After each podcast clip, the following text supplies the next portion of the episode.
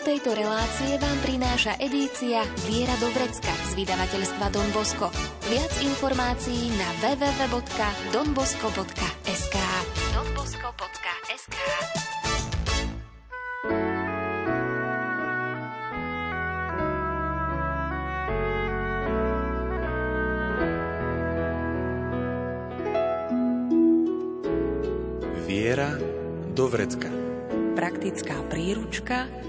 každého kresťana.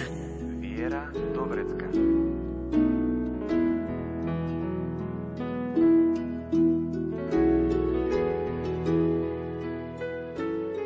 Boh môže byť pre nás otcom i synom, milosrdenstvom i láskou, spásou i chválou.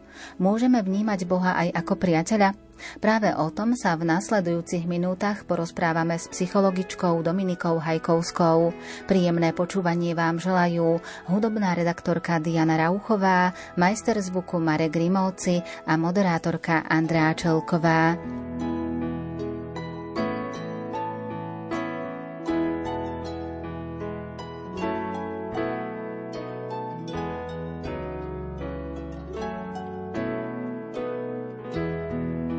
Nevyčerpateľná téma priateľstva nám ponúka mnoho podôb vzťahu založeného na úcte, dôvere, pochopení a prijatí.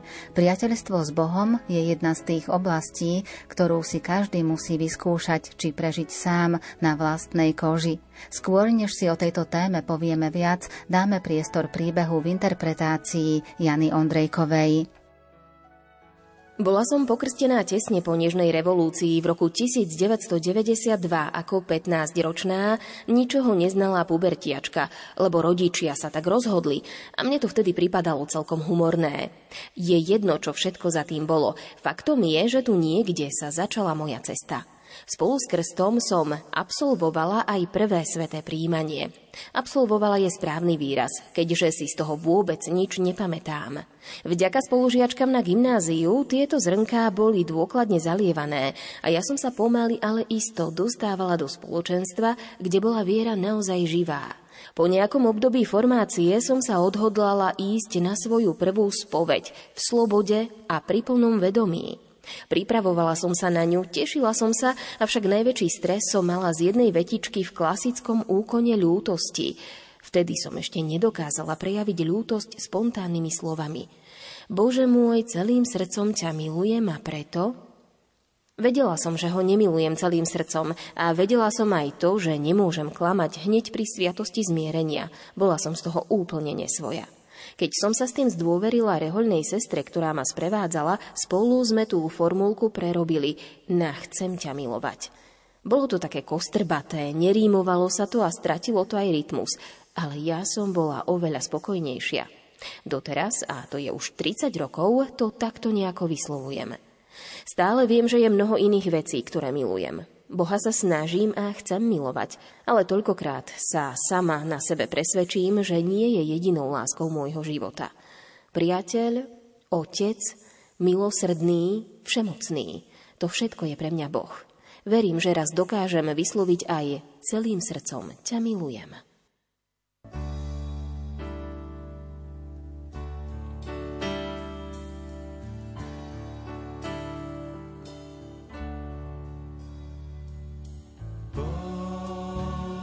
Božia láska príď.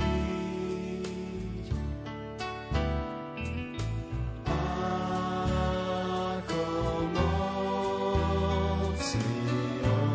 oceán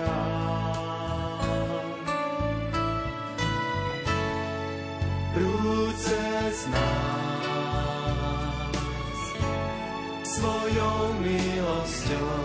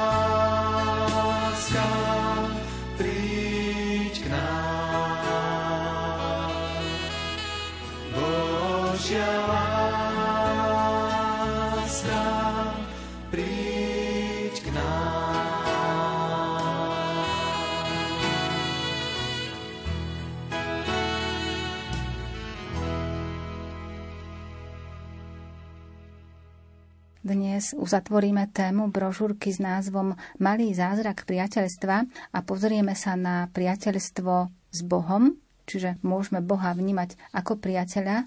Ako je to teda s priateľstvom s Bohom? No, ja si myslím, že ak by sme teraz vyšli zo štúdia niekde vonku medzi ľudí a chceli by sme od nich, aby nám napríklad povedali jedným slovom, že ako vnímajú svoj vzťah s Bohom, tak keby sme sa spýtali 20, tak by sme asi dostali 20 odpovedí. Čiže odpoveď na otázku, ako vnímam svoj vzťah k Bohom, si musí každý povedať sám. Niekto ho považuje za otca, niekto ho teraz momentálne viacej vníma ako, ako syna, pre niekoho znamená milosrdenstvo, pre niekoho znamená spásu, pre niekoho znamená priateľstvo. Čiže mohli by sme vyslovene pokračovať takto do nekonečna. Čo človek, to iný vzťah. Všetko je, všetko je dobré, všetko je správne, je to vyslovene individuálne. Vzťah Boha k človeku a takisto aj človeka k Bohu je úplne osobný. Čiže nedá sa nejakým spôsobom napodobniť a je úplne špecifický. Veľmi často človek aj veľmi ťažko vysvetli, čo momentálne prežíva a ako vníma vlastne Boha. Preto sa tým jedným slovom naozaj veľmi ťažko pomenúváva ten vzťah s ním. Najčastejšie však pomenúvame, alebo teda definujeme ten vzťah k Bohu ako milostný vzťah plný lásky. Boh miluje mňa, ja milujem jeho a samozrejme je to presne to, čo prežívame a čo Boh teda k nám cíti. Čo je možno také zaujímavé, že a možno s tým máme skúsenosť viacerí, že niekedy je veľmi ťažké prijať pre človeka to, že je Bohom milovaný, pretože taká tá môžem to môžeme povedať, ťarcha lásky, v nás môže vzbudzovať až nejaké také pocity úzkosti, takej neschopnosti alebo takú tú stratu motivácie. Ako človek si veľmi uvedomuje takú tú svoju nedokonalosť, takú, takú nedostatočnosť, takú tú hriešnosť, môže mať taký veľmi ťažký pocit, že nie som hoden toho vzťahu lásky. Naozaj a vzťahu lásky s Bohom, to už je naozaj také veľmi náročné uniesť. Pretože ak si tak sám pred sebou sa postavím a si poviem, že, že dokážem ja Boha milovať, tak, ako by som chcel milovať srdcom, myslou, proste naozaj tak, ako to je. Asi by si každý musel úprimne povedať, že, že nie, že nedokáže. Môžem sa o to snažiť, ale teda veľmi často nám do života prichádzajú či veci, či ľudia, ktoré máme občas teda oveľa radšej ako Boha. A takisto môžeme prežívať také pocity, že tým pádom ani ja sám nie som hoden, aby ma Boh miloval. A tak sa vlastne človek môže dlhé roky trápiť sám so sebou, že či je dostatočný na to, aby ho Pán Boh miloval a či on dostatočne miluje Pána Boha a vyslovene ako keby ten vzťah, ktorý mu Boh túži dať, nejakým spôsobom zavrel. Proste toto nie je pre mňa. Čiže naozaj prežívanie tej lásky môže byť také veľmi, veľmi ťažké. V niektorých obdobiach takého toho duševného vypráhnutia, takých tých duševných suchôd, možno, že by nebolo zlé začať aj o Bohu rozmýšľať ako o priateľovi. To priateľstvo s Bohom. Možno tam môže znieť až tak možno, že nejako rúhavo, ale mnoho kresťanských autorov rozpráva o tomto priateľstve s Bohom. Veľa z nich vychádza s tým, že Boh rešpektuje našu slobodu, čiže nenúti nás do ničoho, ani do vzťahu so sebou. Nie sme pre neho žiadne bábky, ktoré by on zmanipuloval, aby nás nejakým spôsobom prinútil nás milovať, aby nás nastavil podľa nejakej takej svojej potreby, lebo ty si moje stvorenie, tak ty ma musíš milovať. Ale vyslovene rešpektuje to, že ako sa teraz cítime, ako prežívame, ako sa od neho vzdialime, ako sa k nemu priblížime. Čiže v tom priateľskom vzťahu, aj v tom priateľskom vzťahu s Bohom je taký priestor, aby každý mohol byť tým, kým je, pretože tu masky naozaj nie sú potrebné. Boh vie o mne všetko, vidí ešte viac, ako ja o sebe sám viem, sám cítim. A takáto sloboda je podľa týchto kresťanských autorov typická práve pre priateľstvo. Čiže priateľ nemá nároky vlastniť toho druhého celého. Rešpektuje jeho slobodu, nechá ho voľne dýchať, nespútava ho nejakými svojimi požiadavky ani nejakými prejavmi náklonnosti. Čiže necháva tomu druhému taký priestor pre takúto otvorenie a takúto náklonnosť presne v takomto pomere, ako je on sám momentálne schopný alebo ochotný dať. Čiže preto oni hovoria, že skúsme aspoň v tých takých ťažkých chvíľach naozaj uvažovať o Bohu ako o priateľovi. Nie ako o Bohu, ktorý od nás vyžaduje, chce, ktorý nástojí alebo tak. A ak si človek uvedomí, že naozaj, že Boh je môjim priateľom, tak naozaj môže začať prežívať takú ten pocit takej tej slobody, takej tej, takej tej dôvery, proste, že nemusím sa báť prísť, že Boh nemá nároky. Boh ma nechce nejakým spôsobom sputnať, vlastniť, ale proste chce, aby, aby som s ním prežíval naozaj ten šťastný a spokojný vzťah.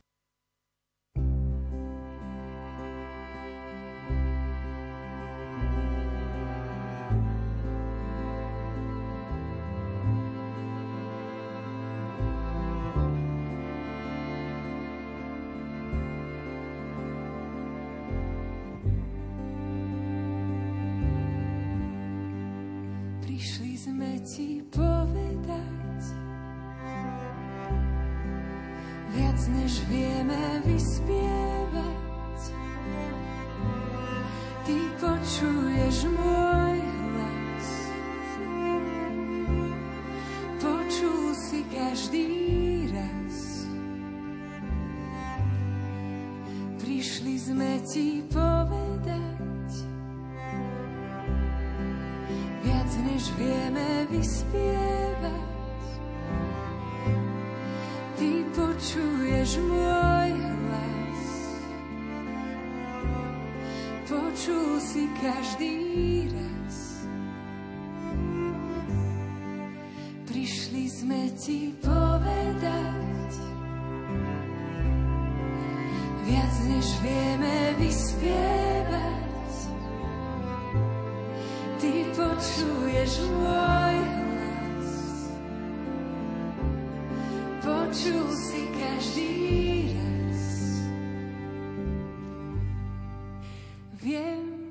počúvaš ma teraz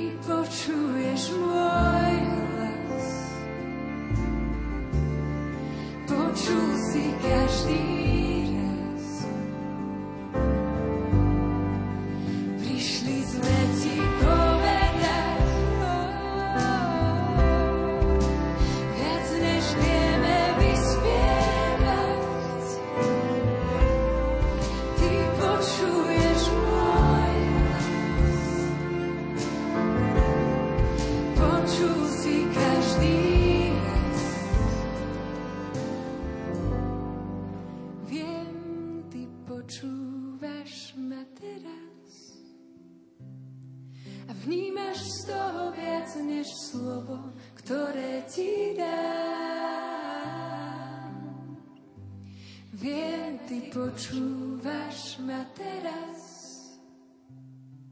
a vnímaš z toho viac než slovo, ktoré ti dám.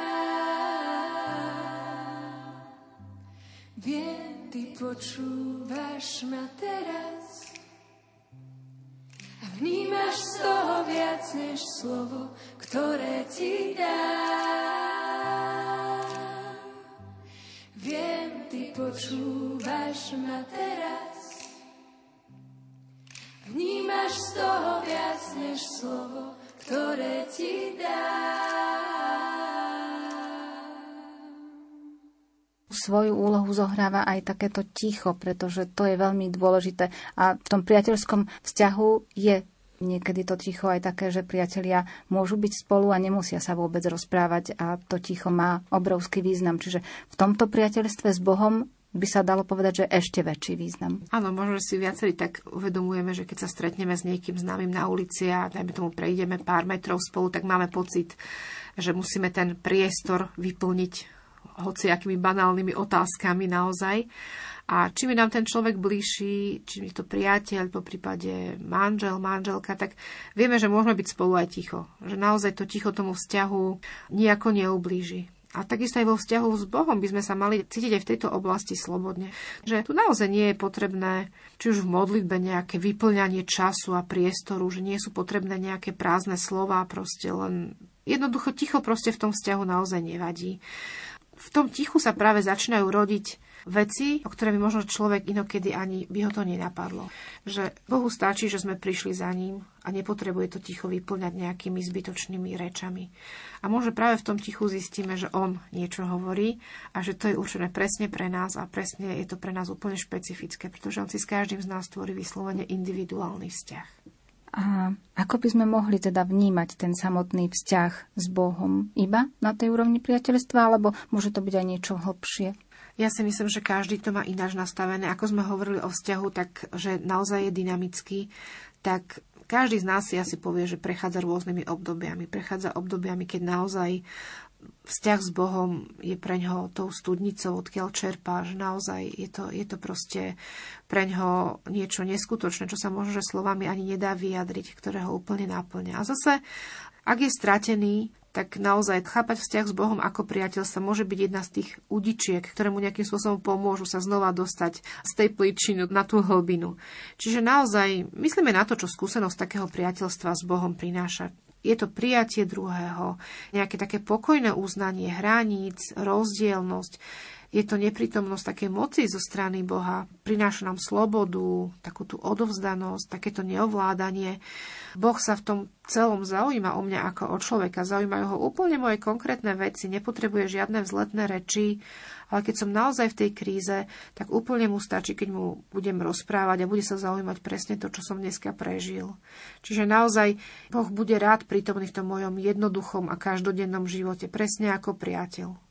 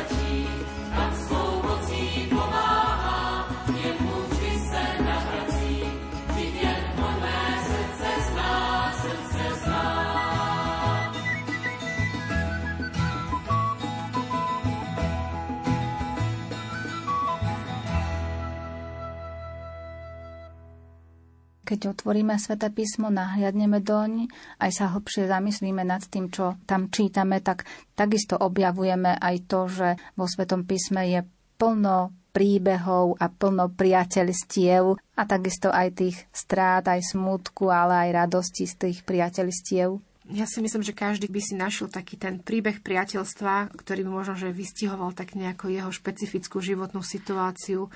Úplne stačí, keď môže spomenúť také najznámejšie vzťahy a najznámejšie priateľstva. Či už to bol Boh a Abraham, Boh a Mojžiš, po prípade ženské priateľstvo Rúd a Noemi, mužské Jonatan Dávid, potom to boli Jobovi priatelia, ako sme už spomínali, Ježiš a jeho priatelia, Ježiš a Lazár, Ježiš Mária, Ježiš Marta, Pavol, po prípade manželia, Priscila a Aquila. Čiže naozaj ja si myslím, že každý by si vedel do toho svojho životného príbehu nájsť taký prototyp priateľstva, ktorý by ho možno že nejakým spôsobom odrážal aj tú jeho prežívanú skutočnosť. Priateľstvo s Bohom opisuje vo svojej knihe Anselm Green, a to týmito slovami, ktoré interpretuje Ondrej Rosík. Čo sa týka mňa, najsilnejšie vnímam priateľstvo s Kristom tvárou v tvár krížu – na kríži sa Ježiš za mňa vydal a nepočítal s tým, že mu niečo vrátim. Miloval ma bez toho, aby som ja preto niečo urobil. A vo svojej láske si uvedomoval, že ja si ju mnohoráz ani nevšimnem, alebo sa jej vyhnem. Ježišove ruky rozpeté na kríži mi hovoria, si bezvýhradne milovaný. Kráčam s tebou, hoci sa odo mňa odvraciaš. Som pri tebe, aj keď sa stretneš s krížom. Rozpínam ruky, aby som ťa mohol objať. Čakám na teba, až sa mi vrhneš do náruče. Si voľný. Nič o teba nežiadam a napriek tomu sa môžeš na mňa spolahnúť. Moje srdce je otvorené pre teba. Môžeš sa v ňom skryť so všetkým, čo v tebe je.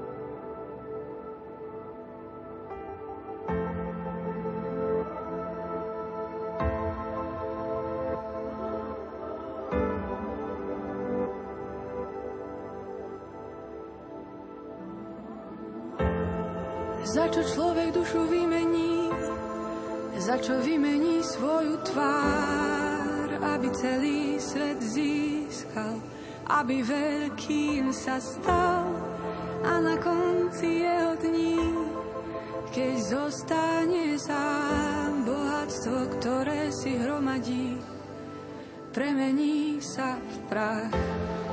Za čo človek dušu vymení, za čo vymení svoju tvár, aby celý svet získal, aby veľkým sa stal a na konci jeho dní, keď zostane sám bohatstvo, ktoré si hromadí, premení sa v prach.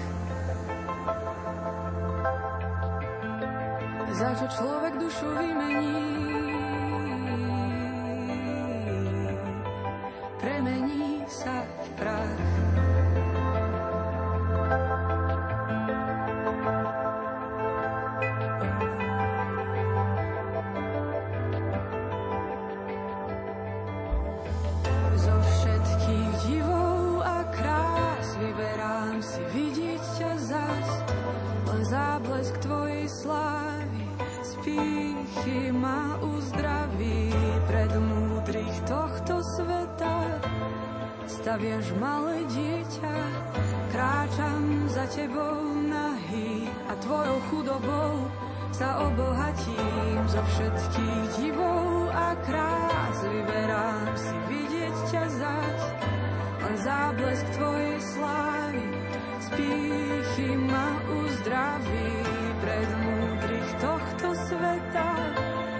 zastaviaš malé dieťa, kráčam za tebou nahý a tvojou chudobou sa obohatím.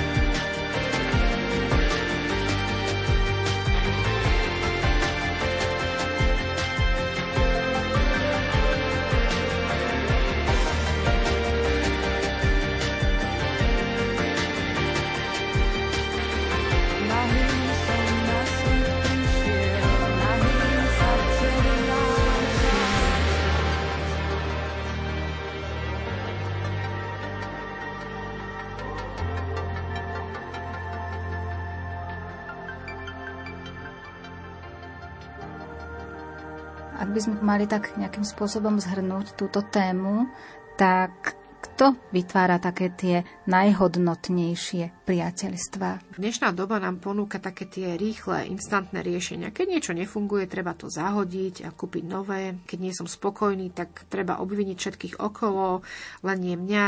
Ak nedokážem žiť tu, tak sa presťahujem inde. Ak sa mi nežije dobre v Činžiaku, tak si musím kúpiť dom. Ak sa mi nežije dobre v tomto dome, vymením ho za druhý. Väčšinou to však je tak, že ak nie sme spokojní s tým, čo máme, tak budeme spokojní možno, že málo kedy a možno, že aj nikdy. Čiže ak sa nerozhodneme ostať niekde aj v takých horších, zlých chvíľach, ale budeme stále utekať za niečím lepším, budeme asi častejšie odchádzať, než žiť v takom pokoji. A skúšky v živote mnohom spočívajú aj v tom, či vieme aj ostať a počkať. Hej, samozrejme nemáme na mysli nejaké týranie a zločiny a podobné záležitosti, a zdá sa, že aj tie najhodnotejšie priateľstvá vytvárajú tí, ktorí veria v tie celoživotné vzťahy a ostávajú verní v dobrom i v zlom. Nielen manželskému partnerovi, ale naozaj aj tomu priateľovi. Ono všetkým tým vzťahom je vlastný pohyb. Niekedy smerom k tej blízkosti, k dôvernosti a inokedy k takému ústupu a možno takému ochladeniu trošku. A ono vytrvať aj v tej druhej, menej príjemnej fáze je znakom takej zrelosti, takého pokoja, ktorý v podstate človek nosí v sebe a ktorý nie je ovplyvnený ničím vonkajším. V podstate, keď tento odliv možno, že pominie, tak zistíme, že to naše priateľstvo sa naozaj prehlbilo. Ak je človek uzrozumený s tým, že v živote aj v každom vzťahu sú také obdobia, že jeden dáva viac ako druhý, počasie sa to vymení, tak naozaj môže, môže prežiť krásne, hlboké priateľstvo, ktoré môže trvať možno, aj pár desať ročí. A môžeme sa inšpirovať aj samotným Ježišom, ktorý tiež ubezpečoval svojich učeníkov, že už nie sú sluhami, ale že sú jeho priateľmi. Čiže to isté, ako keby povedal aj nám. Áno, predstavte si, že Ježiš ako keby učeníkom povedal, že už nie ste sluhami, ale ste mojimi priateľmi a že naozaj toto jeho ubezpečenie veľmi silno ovplyvnilo myslenie aj cítenie prvých kresťanov, že sám Ježiš nás nazval priateľmi, že sme jeho priateľmi. Ono to priateľstvo, ich vzájomné samozrejme, tej prvej a naozaj tých prvých komunít kresťanov, ale takisto aj to vedomie priateľstva Božieho Syna veľmi často zachraňovalo ich životy a nielen fyzicky v reálnom živote, ale aj v zmysle naozaj spásy.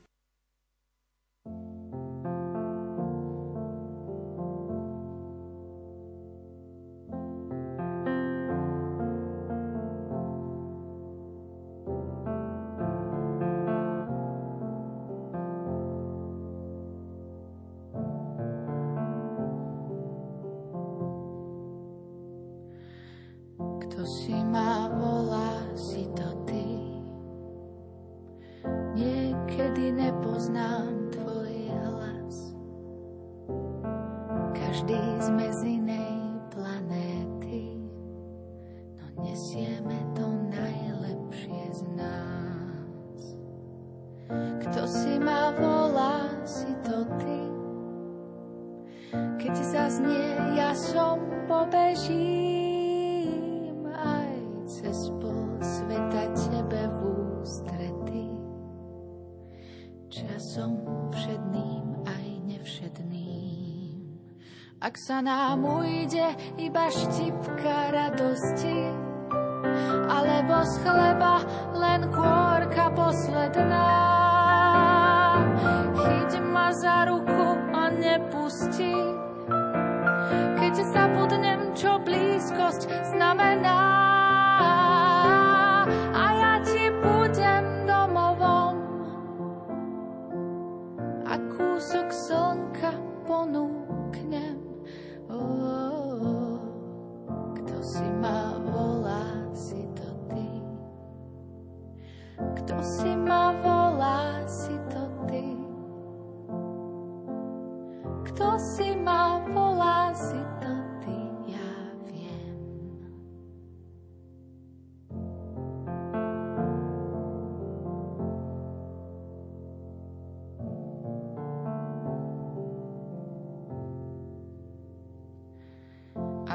raz denne s odvahou Povedzme, ozaj ťa milujem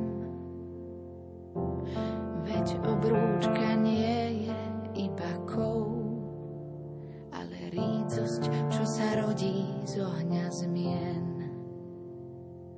Sú putá, čo sa nedelia len o dobré slovo, nádej, žiaľ.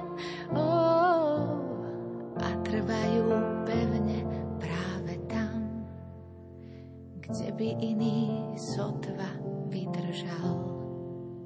Ak sa nám ujde iba štipka radosti, alebo z chleba len kôrka posledná. Chyť ma za ruku a nepusti, keď zabudnem, čo blízkosť znamená. A ja ti budem domovom a kúsok slnka ponúknem. Oh, kto si ma volá, si to ty. Kto si ma volá, si to ty. Kto si ma volá, si to ty,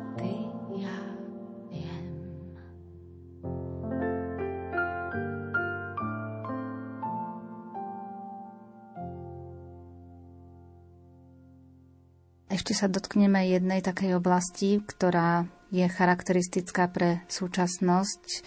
Je to tak aj v brožúrke pomenované, že epidémia osamelosti. Mnoho ľudí prežíva takú osamelosť a trpí ňou, dokonca aj takí ľudia, ktorí majú svoje vlastné rodiny a sú obklopení mnohými ľuďmi. Áno, americký autor Gary Chapman presne hovorí, že nie sme svedkami epidémie osamelosti a vidíme to nielen na zvyšujúcom počte sa samovráž, ale aj na takom tom utiekaní sa k rôznym závislostiam. Či už ide o nejaké digitálne závislosti, či už ide o nejaké látkové závislosti, že človek v podstate nejakým spôsobom ako keby potreboval zakryť, prekryť ten pocit takej bezútešnosti. Ako sme hovorili na začiatku, že človek vyrastá vo vzťahu a tie vzťahy naozaj potrebuje. A neboli sme stvorení na to, aby sme boli osameli. On vo svojej knihe vlastne píše, že tá príčina osamelosti, ktorá sa vlastne skrýva za taký ten až veľmi aktívny život ľudí, je, že sme boli stvorení pre niečo viac. Boli sme stvorení pre plnohodnotný vzťah s Bohom. A keď ho nemáme, žiadne množstvo priateľstiev, ktoré môžu byť hociako hlboké, nezaplní prázdnotu v nás. Čiže bez toho vzťahu s Bohom sú naše ostatné vzťahy len takým plnením jamy v piesku. A Gary Chapman vo svojej knihe píše Príčina osamelosti skrytej za aktívnym životom ľudí je, že sme boli stvorení pre niečo viac. Boli sme stvorení pre plnohodnotný vzťah s Bohom. A keď ho nemáme, žiadne množstvo priateľstiev, čo ako hlbokých, nezaplní prázdnotu v nás. Bez vzťahu s Bohom sú naše ostatné vzťahy len plnením jamy v piesku. Teraz úplne na záver, ak zhrnieme celú túto tému, ak máme teda priateľský vzťah, je dobré, keď si ho snažíme udržať. Ak ho nemáme, možno máme za sebou nejaké sklamanie, nemali by sme sa báť nadviazať nový priateľský vzťah a podstate to na každom z nás je, aby sme si sami vytvorili také tie priateľské a také tie zdravé priateľské vzťahy. Áno, ako malý princ povedal o svojej líške, hej, že keď si niekoho skrotíš, tak si za neho zodpovedný. Čiže ja by som to vyslovene takto premostila, že, že sami sme zodpovední za to, čo máme. Že sami sme zodpovední za to, čo, čo budujeme a je to na nás. Áno, niekedy sa niečo možno, že nepodarí, niekedy nás niečo sklame, ale to nie je dôvod na to, aby sme zastavili sa, zatrpkli a naozaj sa vzdali. Čiže to, či sme obklopení ľuďmi, s ktorými máme dobré vzťahy, je veľkým, by som povedala, takým zrkadlom toho, či my dokážeme, či sa my dokážeme otvoriť, či my dokážeme dôverovať, či dokážeme odpúšťať, či sa dokážeme my ospravedlniť, či dokážeme my žiť aj mimo taký, by som povedala, takých tých ponúk našej doby, či dokážeme prichádzať k ľuďom a či sa nenecháme unášať len takými rôznymi ponukami, ktoré sú veľmi naozaj lákavé. Pretože ja si myslím, že človek naozaj, keď začne bilancovať taký svoj život, tak nebude bilancovať to, čo, koľko zarobil, koľkých aktivít sa zúčastnil, na aké hory sa vyšplhal, po prípade koľkokrát bol pri mori, ale začne bilancovať, s kým mal aký vzťah, s kým mu bolo dobré, k tomu pomohol, o koho sa mohol oprieť.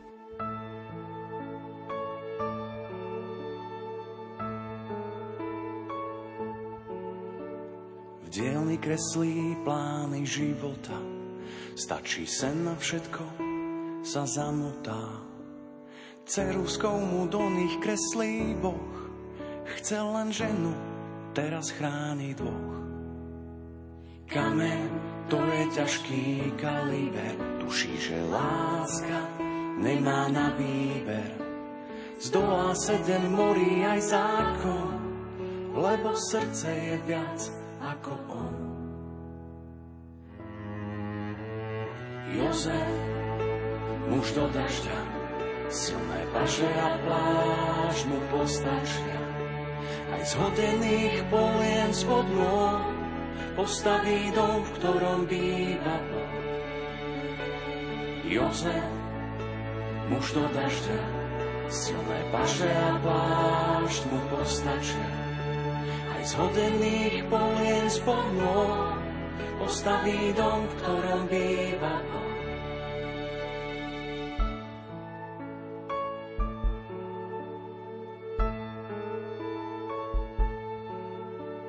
Držia sa za ruky on a žena túžia vidieť jas Betlehema aj keď každá je zavretá, svieti im na slame svetlo sveta. Aniel ten ochránca od veky, čo vo sne nehlási len úteky. Vždy medzi riadkami šepce dňou, že aj Jozef je strážný anielom. Jozef, muž do dažďa, silné paže a pláž mu. Aj z hodených polien spod môj postaví dom, v ktorom býva Boh. Jozef, muž do dažďa, silné paže a pláž mu postačia. Aj z hodených polien spod môj postaví dom, v ktorom býva Boh. sa, muž do dažďa, silné paže a vážnu postačia. Aj z hodených poviem spod môj, postaví dom, v ktorom býva Boh. Jozef, muž do dažďa, silné paže a vážnu postačia. Aj z hodených poviem spod môj, postaví dom, v ktorom býva Boh.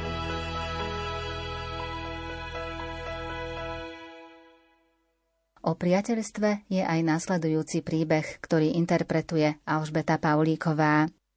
Mala som šťastie na niekoľko veľmi známych priateliek. Už na základnej škole som mala dve veľmi dobré priateľky, s ktorými sme zdieľali veľa. Čas v škole, ale aj po nej. Veľa sme sa rozprávali, mali svoje tajomstvá, navštevovali sme sa, chodili sme do kostola, učili sa ručné práce, požičiavali si knihy. Ale navzájom sme silno prežívali aj úspechy a prípadné ťažkosti, ktoré sme mali. Tieto priateľstvá časom vychladli a vznikali nové, na strednej škole ešte intenzívnejšie, ale oveľa viac prežívané aj s partiou. Okrem vzájomného povzbudenia, zdieľania a pomoci bolo veľkou súčasťou priateľstva s dvoma mojimi spolužiačkami aj vytváranie kolektívu v triede, budovanie atmosféry, plánovanie akcií s partiou a podobne. Tento rozmer partie občas prerástol silu priateľstva samotného, lebo každý si hľadal svoju individuálnu cestu a zároveň chcel patriť aj do partie. Tým vznikali aj určité napätia vyplývajúce z toho, že je niekto obľúbenejší alebo inak úspešnejší a občas bolo cítiť aj žiarlivosť. Ale to asi patrí k stredoškolskému veku a viac to hovorí o osobnom dozrievaní a sebavedomí než o priateľstve. Učiť sa nezične prijať druhému dobro je veľká vec a podľa mňa je toto aj najväčším prínosom priateľstva. Na jednej strane prijatie toho druhého so všetkým, čo k nemu patrí, ale aj zdieľanie seba so všetkým, čo ku mne patrí. Túto rovnováhu si treba v priateľstve zachovať, lebo je základom dôvery a vzájomnej podpory. Ja osobne potrebujem v priateľstve cítiť rovnováhu, teda nie, že jeden vedie a druhý je vedený, alebo že jeden pomáha a druhý pomoc stále príjma. Musí to byť vzájomné a vyvážené, inak to nie je priateľstvo, ale iný druh vzťahu. Vyžaduje si to naladenie sa, zdieľanie podobných hodnôt, ale aj schopnosť prijať konštruktívnu kritiku. Akékoľvek osobné problémy, komplexy či pocit vlastnej nedostatočnosti môžu vážne narušiť priateľstvo, lebo vnášajú do vzťahu nedôveru. Niečo podobné sa stalo aj mne. Nemám to presne definované, ale pevné stredoškolské priateľstvá sa rozpadli veľmi rýchlo, čomu som v tej dobe veľmi nerozumela. Vyplývalo to aj z okolností, ale pravdepodobne za tým boli aj nejaké osobné nevyriešené problémy. S týmito priateľkami už veľmi v kontakte nie som. Počas vysokej školy som zažila priateľstvo, o ako môže veľa ľudí iba snívať. Postupne som sa skamarátila so spolužiačkou Mírkou. Trvalo nám to asi rok, kým sme sa zblížili. Popri tom sme stále mali aj svoje svety, ďalších priateľov a spoločenstva, v ktorých sme fungovali. No keďže sme spolu boli v štúdijnej skupinke aj na internáte, trávili sme spolu veľmi veľa času. Dokázali sme prerozprávať celé hodiny, ale žili sme aj veľmi aktívne. Vedeli sme sa navzájom podporiť takmer vo všetkom – Vedeli sme o svojich silných aj slabých stránkach a vedeli sme sa dobre doplňať. Napríklad v štúdiu. Ja som bola pomalšia, na všetko som potrebovala čas a jej stačilo raz počuť a už to vedela. Preto sme sa nevedeli na skúšku učiť spolu. Iba sme si pár dní pred termínom spolu opakovali, čo bolo vysoko efektívne pre obidve. Ja som sa aspoň nezamotávala v detailoch a jej som občas iba prerozprávala to, k čomu sa ani nestihla popri všetkých aktivitách dostať. Doteraz si pamätáme, aký to malo skvelý efekt. Väčšina tých skúšok dopadla dobre pre obidve. Aj mimo školy sme mali veľa spoločného. Obidve sme boli angažované, keď bolo treba kdekoľvek pomôcť a tak sme chodievali spolu variť na duchovné cvičenia, robiť animátorky v táboroch a denne sme chodili spolu na omšu. Jej kamaráti sa stali aj mojimi a moji si veľmi obľúbili ju. Bolo to naozaj skvelé obdobie – Spolu sme sa začali učiť francúzštinu, lebo sme chceli ísť na Erasmus, čo sa nám nakoniec aj podarilo a v Paríži sme spolu strávili 6 mesiacov. Toto bolo zase špeciálne obdobie, lebo sme bez podpory blízkej rodiny museli prežiť v krajine, ktorej jazyk sme nevedeli a kde takmer nikto nerozprával anglicky.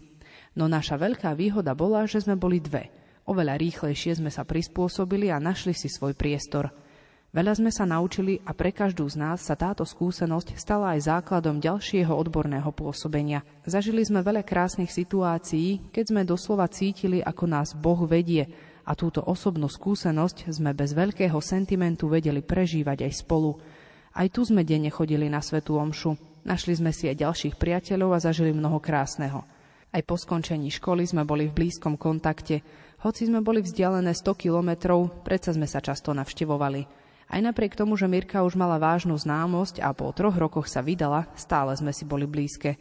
Postupne sme sa stretávali už menej. Boli sme veľmi pracovne vyťažené, ale vždy sme sa rady stretli. Vážnejší problém v našom vzťahu nastal až vtedy, keď som začala chodiť s jej bratom a ona sa o tom nedozvedela od nás.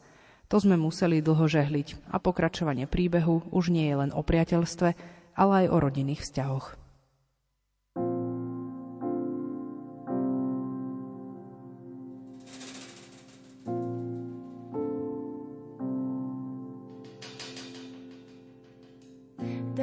Necháš sa nájsť tým, čo ťa hľadajú. Dáš sa nájsť tým, čo beznádejne teba strádajú. Padnom si, nevzdám sa, kým nenájdem ťa. Dáš sa nájsť tým, čo ťa hľadajú. Dáš sa nájsť čo beznádejne teba strádajú. Pánom si, knieža pokoje.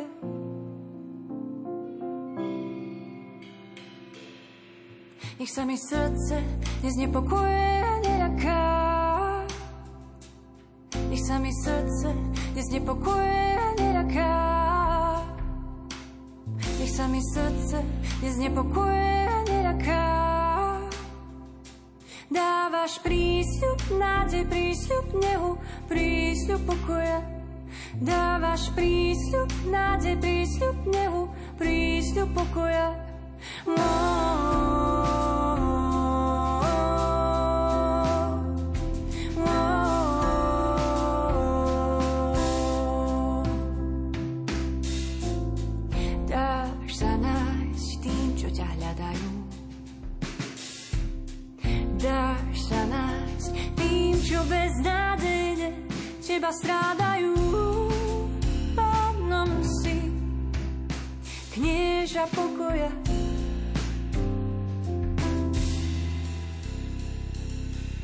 Mi srdce neznepokojuje a neľaká. Ich sa mi srdce neznepokojuje a neľaká. Nech sa mi srdce neznepokojuje a neľaká. Dávaš prístup nádej, prístup nehu, prístup pokoja. Dávaš prístup nádej, prístup nehu, prístup pokoja. Dávaš prístup nádej, prístup nehu, prístup pokoja. Oh, oh, oh,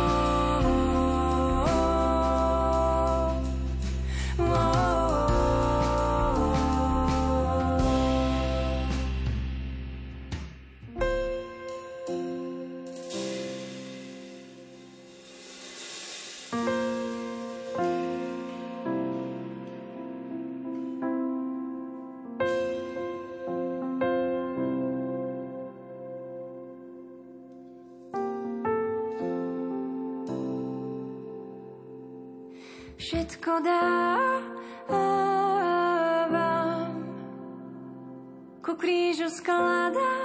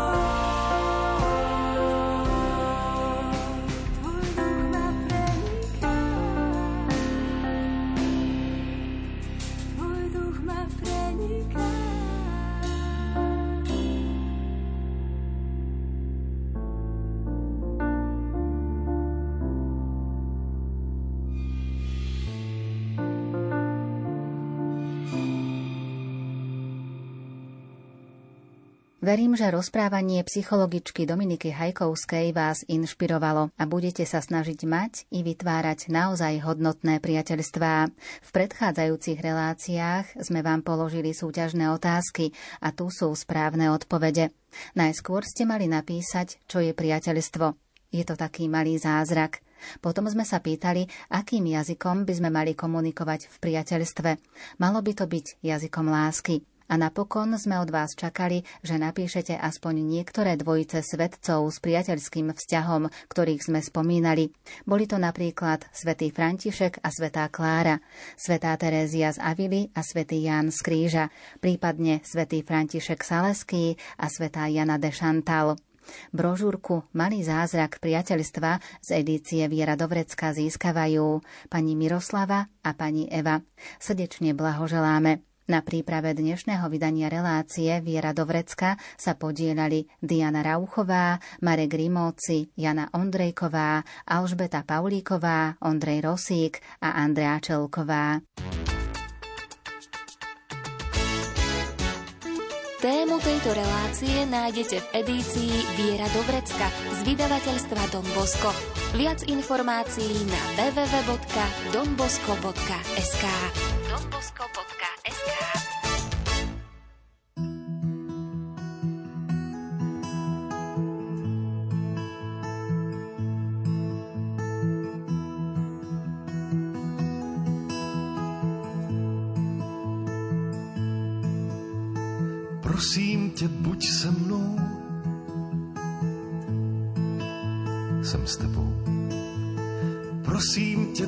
se mnou. Jsem s tebou. Tak proč tě neslyším? Nebo máš vždycky jinou práci? Máš pocit, že se ztrácím? Prosím tě, buď se mnou. Jsem s tebou. Máš mě ještě vůbec rád? Ano, mám. Nikdy jsem tě neviděl, ale vím, že jsi to ty. Potřebuju s tebou nutně mluvit.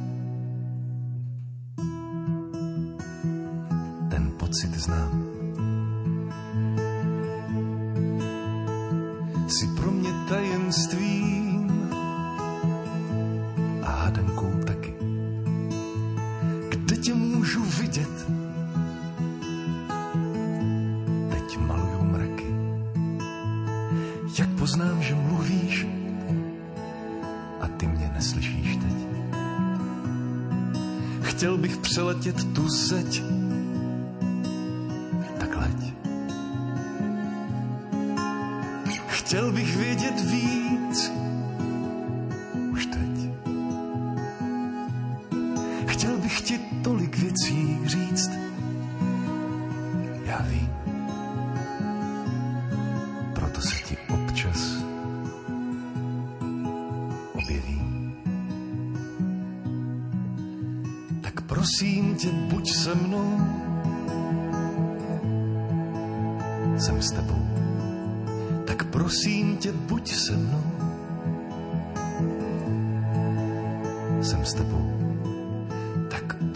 Prosím tě, buď se mnou.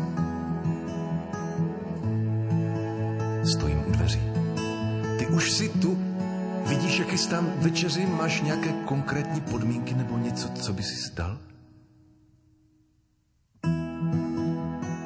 Chci jen, abys mě miloval. Vážně nic víc, takže mám svobodu.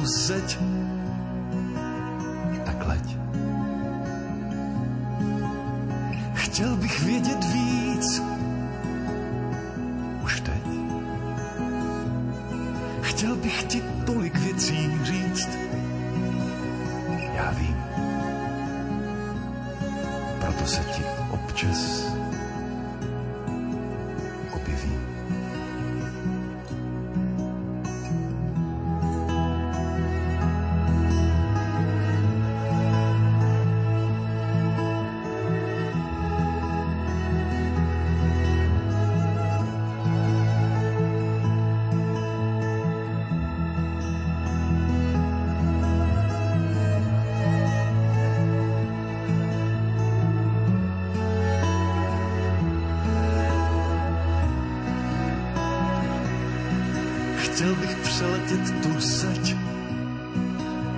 Tak leď. Chtěl bych vědět víc, už teď. Chtěl bych ti tolik věcí říct,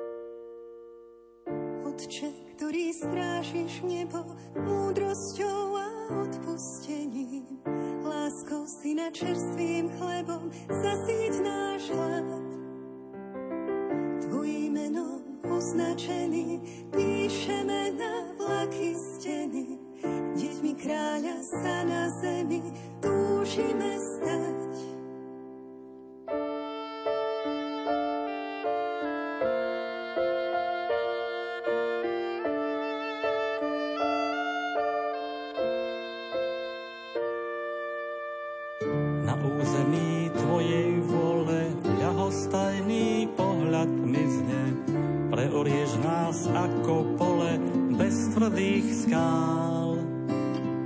Zjednočený vesmír celý po se s otcom my sme, padajúci, ale smelí